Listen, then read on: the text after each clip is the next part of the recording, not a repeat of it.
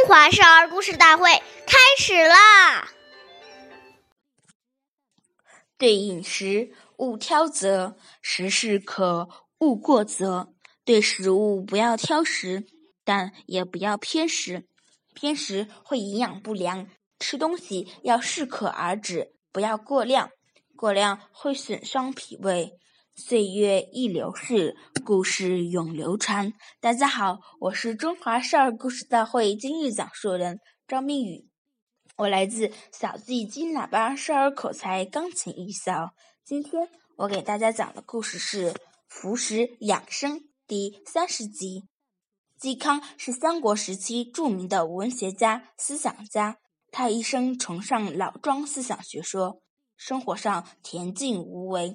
特别注意养生，他曾经写过一篇文章，叫《养生论》。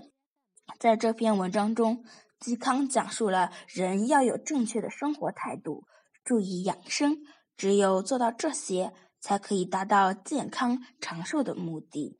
他在书中还特别提到，在饮食上又有节制，如果饮食不节，就会生百病。这些养生常识。对我们今天的保养养生仍具有借鉴意义。下面有请故事大会导师王老师为我们解析这段小故事。掌声有请。好，听众朋友，大家好，我是王老师。我们把刚才这个故事给大家进行一个解读。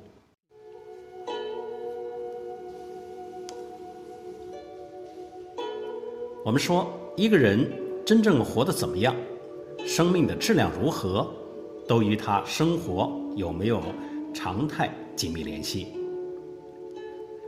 暴食暴饮、夜不睡、晨不起，这都是生活没有规律的表现。老子说：“圣人为夫，不为目。”饮食是为了吃饱肚子，而不是为了满足口目。当今社会的文明病，例如癌症、糖尿病等等，很多都是因为营养过剩与营养失衡所造成的。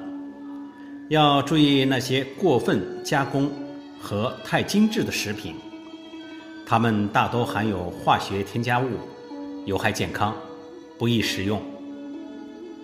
世界卫生组织公布的全球十大垃圾食品里头有油炸类食品、腌制类食品、加工类肉食品，包括肉干、肉松、香肠等；还有饼干类食品，不含低温烘烤和膨化食物；罐头类食品，包括鱼肉类和水果类。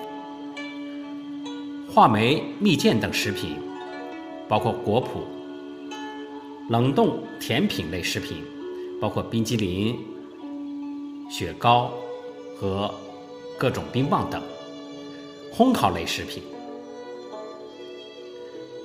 所以说，我们生活一定要有规律，一定要健康的去生活。好，我是王老师，感谢您的收听，下期节目我们再会。想要参加我们故事大会的朋友，请关注我们的微信公众号“微库全拼八六九九幺二五九”。